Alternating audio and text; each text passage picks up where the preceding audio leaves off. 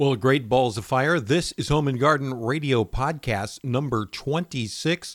Where has all the time gone? Oh, guess what? Today we're going to talk about mulch. Yeah, how's that? Isn't that exciting? We're going to do a whole 40 minutes on mulch. Okay, we'll throw in some other stuff too. But get ready to rumble. Here's Home and Garden Radio Podcast number 26. It's time to talk gardening and all things botanical. You're tuned to the Home and Garden Show with Michael Crose. Hello, neighbor. Michael is a fun loving family man who knows all there is to know about plants. I'm a genius. He'll talk about outdoor plants, indoor plants, pest control, water gardening, pruning, grow lights, fertilizer, you name it. We're on in 10 seconds, so get ready to have a good time. Call Michael now, toll free. This is exciting, isn't it? And now, here's Michael Crose.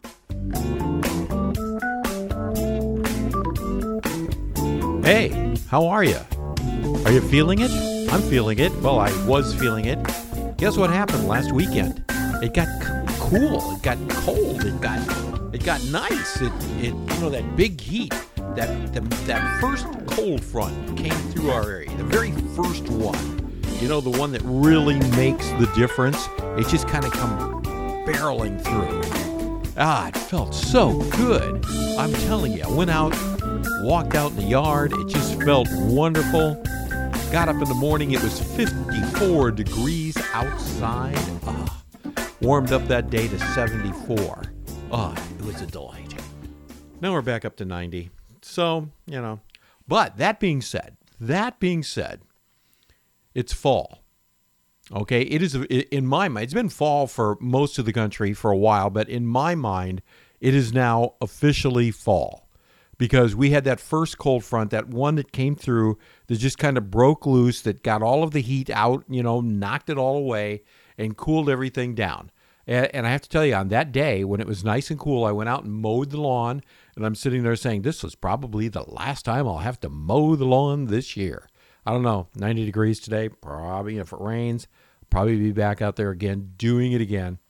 But nonetheless, as we think about fall and, and, as we think about, you know, pumpkins. Oh, by the way, in the next segment, more about pumpkins from Joey and Holly Barrett.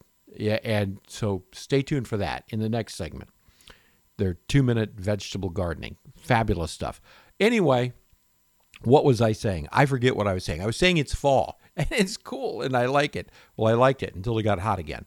But that's okay. You know, we live in Florida. It's October and it's still warm. That's nice. You know, I don't want it to get real cold.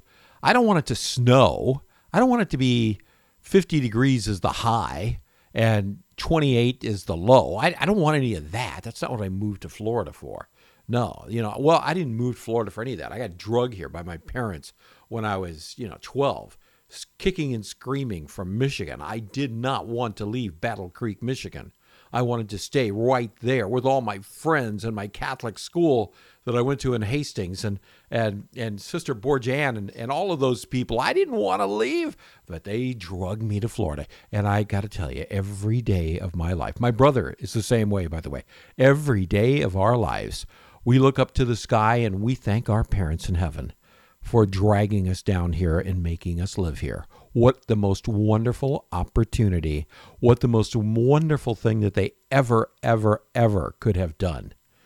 I mean, wow.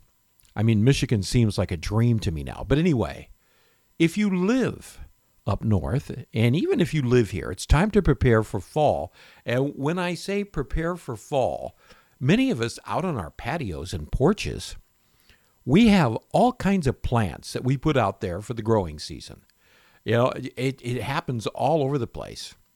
And I know I do, everybody I know does.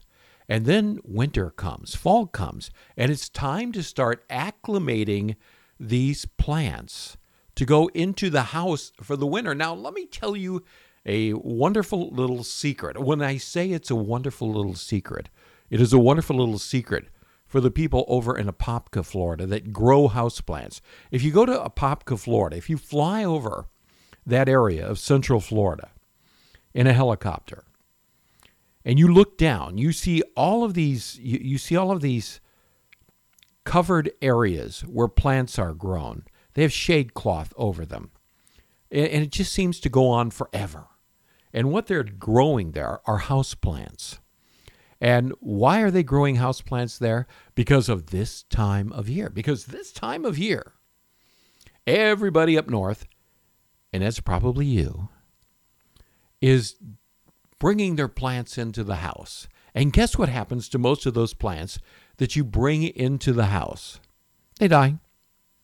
Yeah, they die. And what I'm going to talk about now is the scientific methods to preserve those plants. And I'm going to give you all of the horticultural information that you will need to help preserve those plants so that most of them don't die. Some of them are going to die, I promise you. You know, just happens. Shock's going to be too much. But I'm going to tell you all of the things that the textbooks say that you're supposed to do to, to get that done, to get to get those plants ready to move back into the house, to make your indoor environment a wonderland of plants and oxygen and and you know flora and just greenery and you know give your cats something to go pee in. But anyway, and they do that. And boy, that just you know, I used to have a cat named Doonesbury. And whenever I would bring plants into the house, now he never messed or she never messed with the plants that were already there.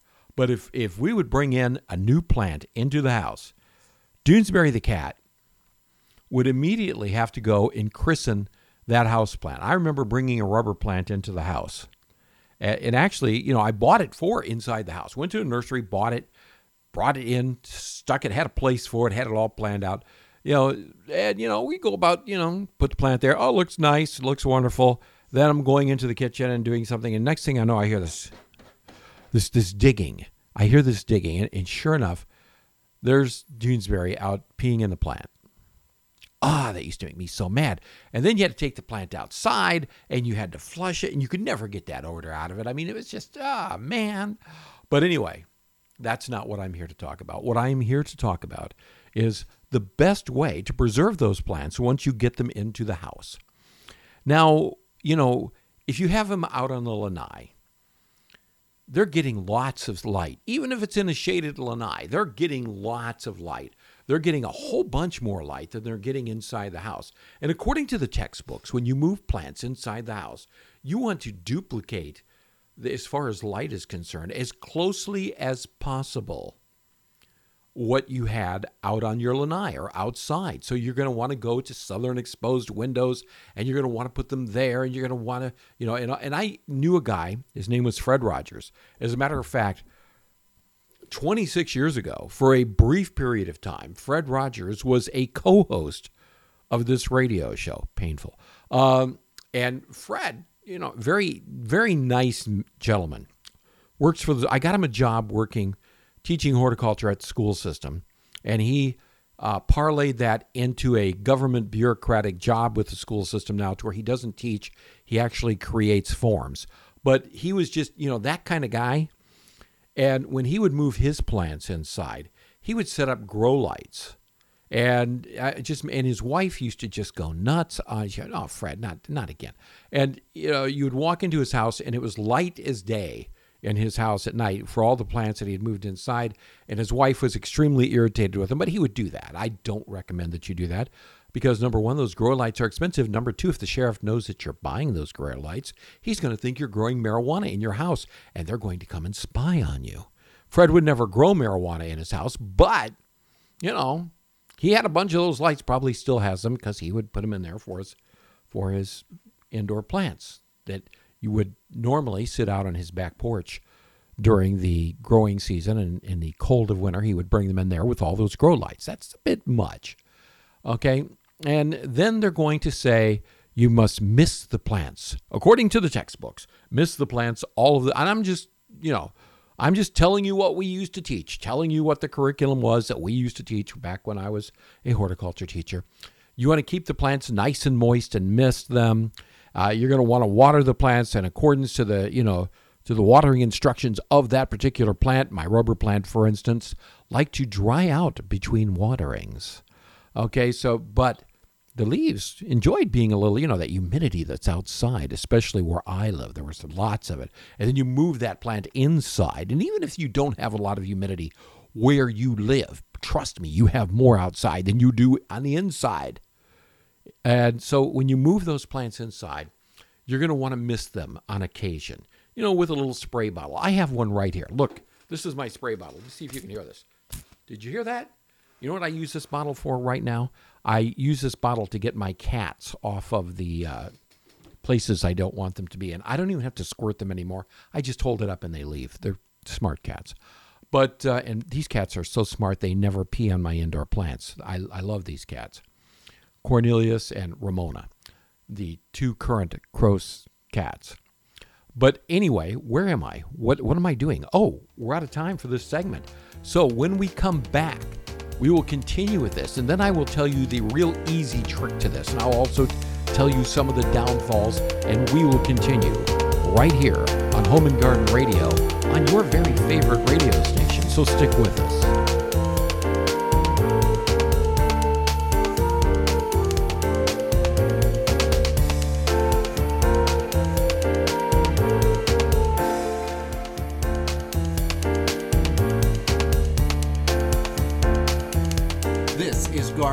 Two minutes. As the fall approaches in the northern hemisphere, pumpkins are a staple of the fall colors. But there's more to pumpkins than just making jack o' lanterns or decorations for your fall festival parties. There's the obvious answer, which is pumpkin pie. And yes, there are pumpkins that are bred for this or uh, designed for this called sugar pumpkins, and they have a higher sugar content. But you can use any pumpkin for pumpkin pie. We've never noticed a difference, and we've done we've used both. You can also do something like, you know, different other baked goods like pumpkin bread, pumpkin muffins, pumpkin cupcakes, what have you. Another good idea is making pumpkin flour. With many people switching to grain free and gluten free, this is an alternative to a regular flour.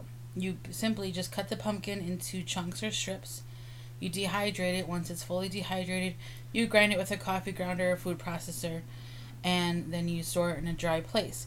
You can only replace a quarter of the flour in a recipe for your pumpkin flour, but it, it is a delicious option.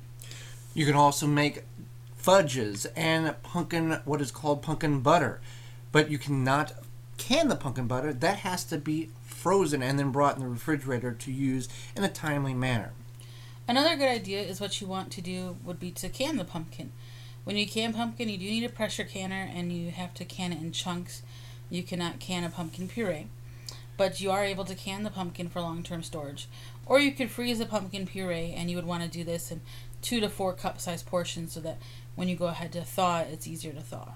And this is just some of the many things that you can do with a pumpkin besides cutting it up as a jack o' lantern or displaying it on your front porch for the fall festival season.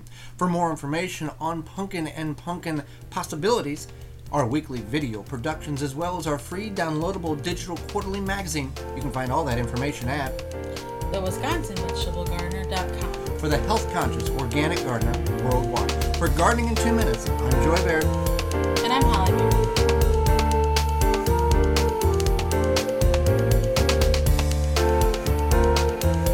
Do you have German cockroaches in your house? Hey, this week's edition of Home and Garden Radio is brought to you by the good people at helpihavebugs.com. That's helpihavebugs.com. Helpihavebugs.com. And now back to your home and garden guru, Michael Crose. And we're back. Gosh, learned all about pumpkins. Anyway, we were talking in the last segment about the joys and wonderment of uh, of taking your you know your plants that you've got outside and bringing them in for the winter. As fall now approaches and as fall is now here, we're now thinking about doing that. And we talked about trying to duplicate the light. We tried to talk about you know the humidity situation. And some people actually go and get, you know, uh, humidifiers for the home if they have a lot of plants. I I knew a woman, ah, bless her heart, worked for the extension service down here, and she would uh, do a lot of house plants. And during the winter, always had a lot of house plants in the house, even in the summer. But in the winter, she had a humidifier that was just, you know, setting out there in the living room, blasting away some moisture for all of her plants. I, you know, again, you don't want to, yeah, that's going a little bit too far in my mind, but, you know, you do want to miss them. The biggest problem that these plants are going to have is that they're going to go into natural shock. Whenever you move a plant, that plant goes into shock. And an, and an excellent example of that would be uh, the weeping fig. Okay, one of one of those plants. And I used to have my house in Tarpon Springs. I had one, two, I had four of them, and I, I always kept them in the house. Always, always, always kept them in the house. But one time, we moved one from one part of the family room to another because we wanted to put the sofa where that one was. And we said, oh, here's a better place for it. So we just moved it. And the, the very act of moving it made it drop 35% of its leaves all over the living room floor. It came back, it did well. Uh, well, that is when I learned a trick that I'm about to share with you as far as avoiding shock in all of the plants that you move into the house. And this is going to be a product recommendation. And I don't make product recommendations, you know, well, I do, but I mean, I, I, this is going to sound like an endorsement, which it is, and it's going to sound like a commercial, which it is not, because I have absolutely no financial, unfortunately, I have no financial ties to this company whatsoever at all. I am a customer. Over the years, I've gotten one bottle of this stuff for free. I, I actually got a bunch of little vials of it for free when I was teaching to give to all of my students because the gentleman who created this product knew that if he got it in your hands, you would, and you were a serious gardener, you would always use it. And the product that I am talking about is Super Thrive. Now, if you don't know what Super Thrive is, go to that amazing thing that's on the internets. It's called Google. But I first ran into Super Thrive in 1985 when I was teaching horticulture, and I took my entire class to a trade show over in Orlando, a horticultural trade show. And the gentleman who created Super Thrive, which is a 50 vitamin and mineral and hormone product that is a for transplanting and for all kinds of stuff, was there wearing Madras pants and a polka dot shirt. And he was standing out in the aisle handing out samples of Super Thrive. And when he found out that I was a teacher and I had my whole class with me, he gave me a bunch. He said, Is all your class here? Said, Well, most of them. Well, so he gave me a bunch to give away to the rest of the class when I, I came back. And he sat there and he swore by this stuff. I will tell you that this stuff is nothing short of a miracle product. And what it does, I always use it for transplanting. I use it on cold damaged plants. It has a strange tendency to bring them back. And I always use it if I'm going to move a plant into the house. And the way I use it is I take one capful of Super Thrive. By the way, if you buy, and I encourage you to buy a bottle of Super Thrive, it's hard to find. It's easy to find on the internet. I bet you can buy it all over eBay. But um, I, I challenge you to read the entire bottle and have it make sense to you. This guy just put so much stuff on the label that you just can't understand it. You know, you'll never finish reading a Super Thrive label. It's just one of those physical impossibilities. But um, one capful of Super Thrive in a gallon of water, and when you move the plants in, you water the plants with this combination. And when you water the plants with this combination, you have then solved, in my mind, uh, and in the mind of many everybody who does this, the uh, shock situation. So, as long as you're watching the humidity, as long as the plant has plenty of light, chances are very good it's going to live. Lacking any of those things and also lacking putting the super thrive down, there's a chance, pretty good chance, more than better chance that those a lot of those plants are going to die. Which, by the way, is a good thing for the houseplant industry over in Apopka because, by golly, they got to feed their kids and and you know buy their Lamborghinis. Uh, so they depend on you not taking care of those plants. But I just told you in a nutshell, in a roundabout sort of way, how to do it. Okay? Duplicate the light as much as possible, keep the plant nice and humid, and you Super Thrive. And uh, your plants should You know, unless you have a cat like I did that goes and pees on the darn thing. Oh man. Uh, but um, you know, or you knock it over, or your kids, you know, it's, it's, you know, all kinds of stuff happens. What can I say? But that will save your plants. We will continue right here on Home and Garden Radio.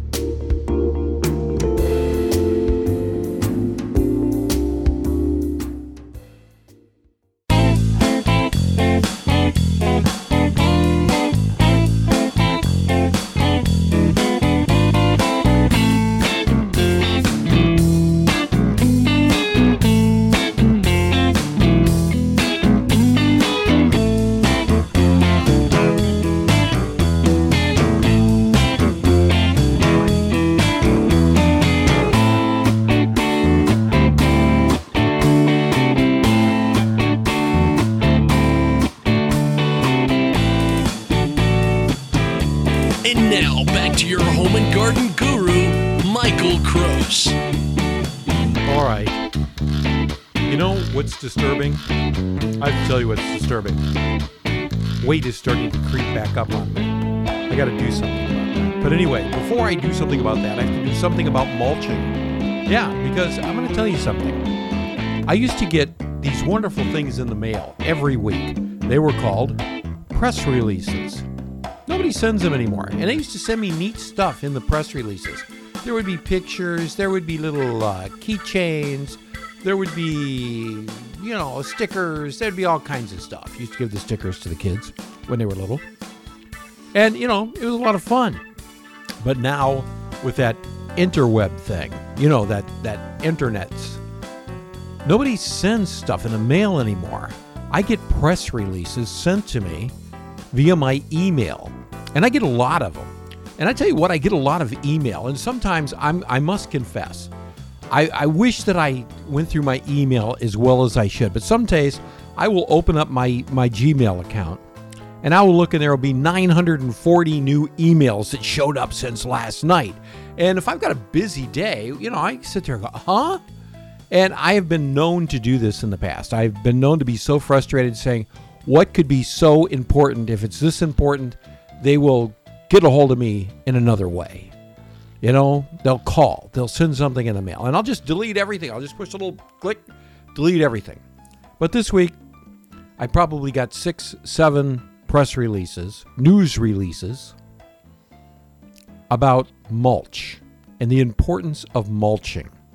All of this, by the way, was from people who sell various kind of mulches. And as we get into fall, I, I, guess it's important to talk about mulch because it's a good time of year to do it. Do I mulch? Yeah, I'm a biggie on mulch. I, am a real biggie on mulch. There's all kinds of different mulch out there. Uh, and, you know, you have your choice. We're going to talk about some of them. Here's one I'm going to talk about that I'm not going to recommend that you use right away. And that is the one now where I live, the county there are people go out and they trim trees and trim shrubs and all that. Well, they take this stuff back, all these trimmings back, and they grind them all up and they turn them into a mulch. And it's available for free. You can go down to the uh, county extension service and they got a giant pile down there. Take your truck down there and load up on all kinds of free mulch. Well, that's becoming very popular all across the country as they take a drink of water. I say stay away from it. Here's what I have found in it. I found all kinds of disease in that mulch. I've found all kinds of bacteria in that mulch. I, that's not good bacteria. I found uh, all kinds of weird stuff in that mulch that I'm not even going to go into. And besides that, it's just butt ugly. Now, there's a guy that lives two doors down from where I used to live. Now, the guy that used to live there was a really good gardener, wonderful guy. Wonderful guy he decided to move back up north. And uh, he moved back up north and he sold his place to a guy who became very active in the Cooperative Extension Service Master Gardener program. And he's from England. And people from England are crazy gardeners. I'm just going to just say it. They are crazy, crazy gardeners. And uh, he went in there and started gardening. He started digging up all kinds of lawn areas and putting all kinds of plant beds. And he went down and he bought that free mulch, or he bought that, he got that free mulch and was bringing it in and just piling it up. And I got to tell you, his yard just looks yuck. Absolutely yuck. Okay, just looks terrible, and I, I you know, I don't even know what to say. But I, I you know, I, I'm kind, and he doesn't listen to my radio show, so well, sometimes he does.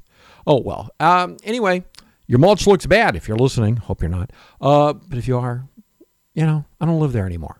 Get mad at me. I don't care. Um, I do care, but not that much. But anyway, that is one mulch.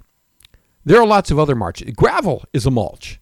And gravel stones, very popular mulch. And by the way, very effective mulch, but very expensive. Very expensive to put down, very labor intensive to put down because it's very heavy, you know, but it's very good. And besides that, it gives you certain amounts of minerals that just kind of are already in the rocks or the gravel that work their way down into the soil. So that's a good mulch. And by the way, what is mulch supposed to do? Mulch is supposed to do a bunch of things, but it's supposed to help slow down the weeds, which it really doesn't do that much. But it does, it does, it helps.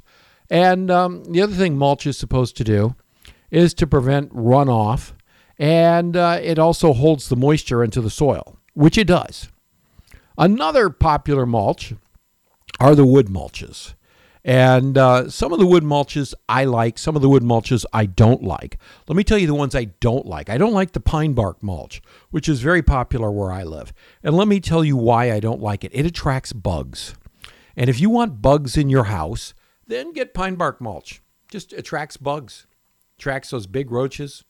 And the other thing it does when you're putting it up next to your house, okay, next to where you live, it is actually attracting subterranean termites. That's not good. You don't want that. And um, I have done this. I've gone out to homeowners, you know, landscapes where they've got that pine bark mulch and it's been in there for a while. And I've actually dug around and found active subterranean termites chomping on the mulch. Not a good thing. Cypress mulch, that doesn't happen with. So that's a good one. You know, there are some other ones out there that you can use that will, the bugs are not, you know, eucalyptus, things like that. Bugs are not attracted to. Uh, other mulches that, that are out there. Oh, I'll tell you a mulch I like, and I like it a lot. It's expensive, but it's cool, and it's tire mulch. Now, tire mulch is ground up tires. You know, the used tires, what are they going to do with? Save the environment? They grind them up and turn them into mulch. Well, when they started off with that, it was very unpopular for a good reason. And the good reason was that the tires had all those chemicals on it from the road, all this petroleum stuff, and blah, blah, blah, blah, blah. They were dirty. You didn't know what you were putting into your landscape. Couldn't agree with you more. But they fixed that. Now, and besides that, it was all one color, the dark blue, you know, tire color. Well, now they have sanitized that. You know, they grind up the tires, then it goes through a cleaning, a super duper duper duper cleaning process. And now it comes in a variety of colors. It comes in brown and light tan and, you know, the original color or just plain outright black. Good stuff, you know, uh, very, very, very good stuff. And it lasts forever. Of course, you know, some of it's going to work its way into the soil. So with any mulch, you have to replenish it. Now, one of the important things that mulch does is that mulch helps to avoid weeds, helps to slow them down. Well, what I have done for years is underneath the mulch, I have put a weed cloth. Well, now the environmentalists are, you know, saying eh, it may not be such a good idea, okay, because the weed cloth, while it lets the moisture through, they're saying it doesn't let the moisture through fast enough, and you're not getting the bacteria, you know, the natural, you know, biodegradation of the mulch to get in there to help the soils. Okay, so that's what they're saying. I still am going to use weed cloth because I hate pulling weeds. And I just fertilize to get the proper minor elements down there. Now, the other thing that mulch does that is not such a good thing is that mulch will actually rob a lot of the mulches, uh, such as the wood based mulches, will rob your soil of minor elements. And robbing your soil of minor elements is a big thing. It's kind of a real big thing when it comes to things that we eat, such as, you know, uh, fruit trees, apple orchards, citrus trees, things like that. You ever notice they do not have mulch around them, or the successful ones? They do not have mulch around them. they have bare soil, which is a little bit more maintenance, mind you, but it is still important to do because that allows all of the natural minor elements that are naturally occurring in the soil and naturally occurring through nature when the bird flies by and poops or when a leaf falls and biodegrades or any of those things happen uh, you know then those minor elements work their way into the soil. And that is a good thing. It's a very very very good thing.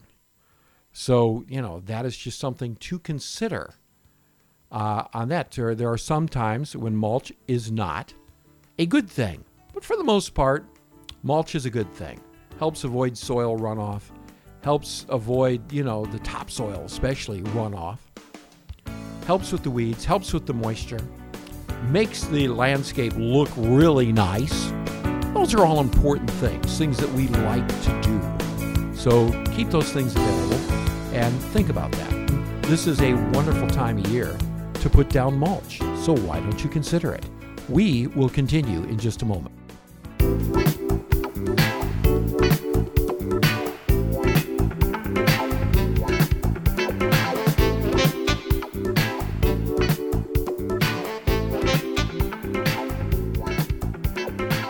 And now, back to Michael.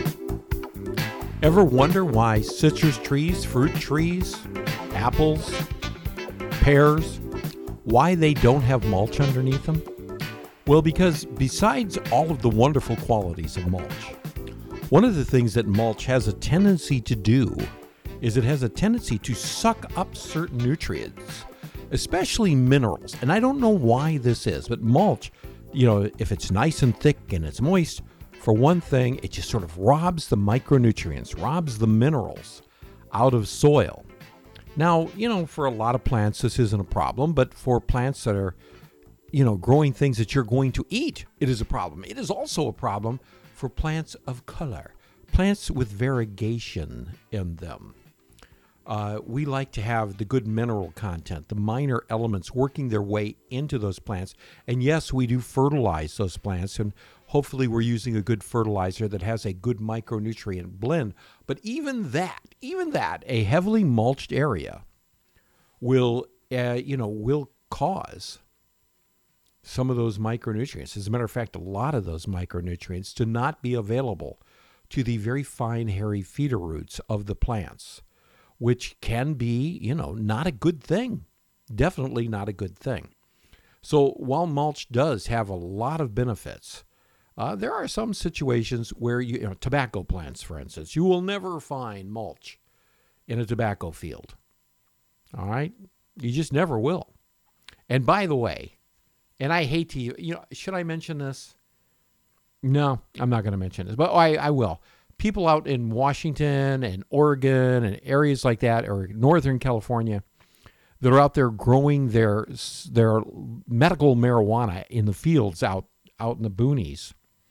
I saw a a uh, video that was taken by law enforcement where they went out to one of these places, and one of the things I noticed is that none of those plants were mulched either because you know they need a wide array of minor elements.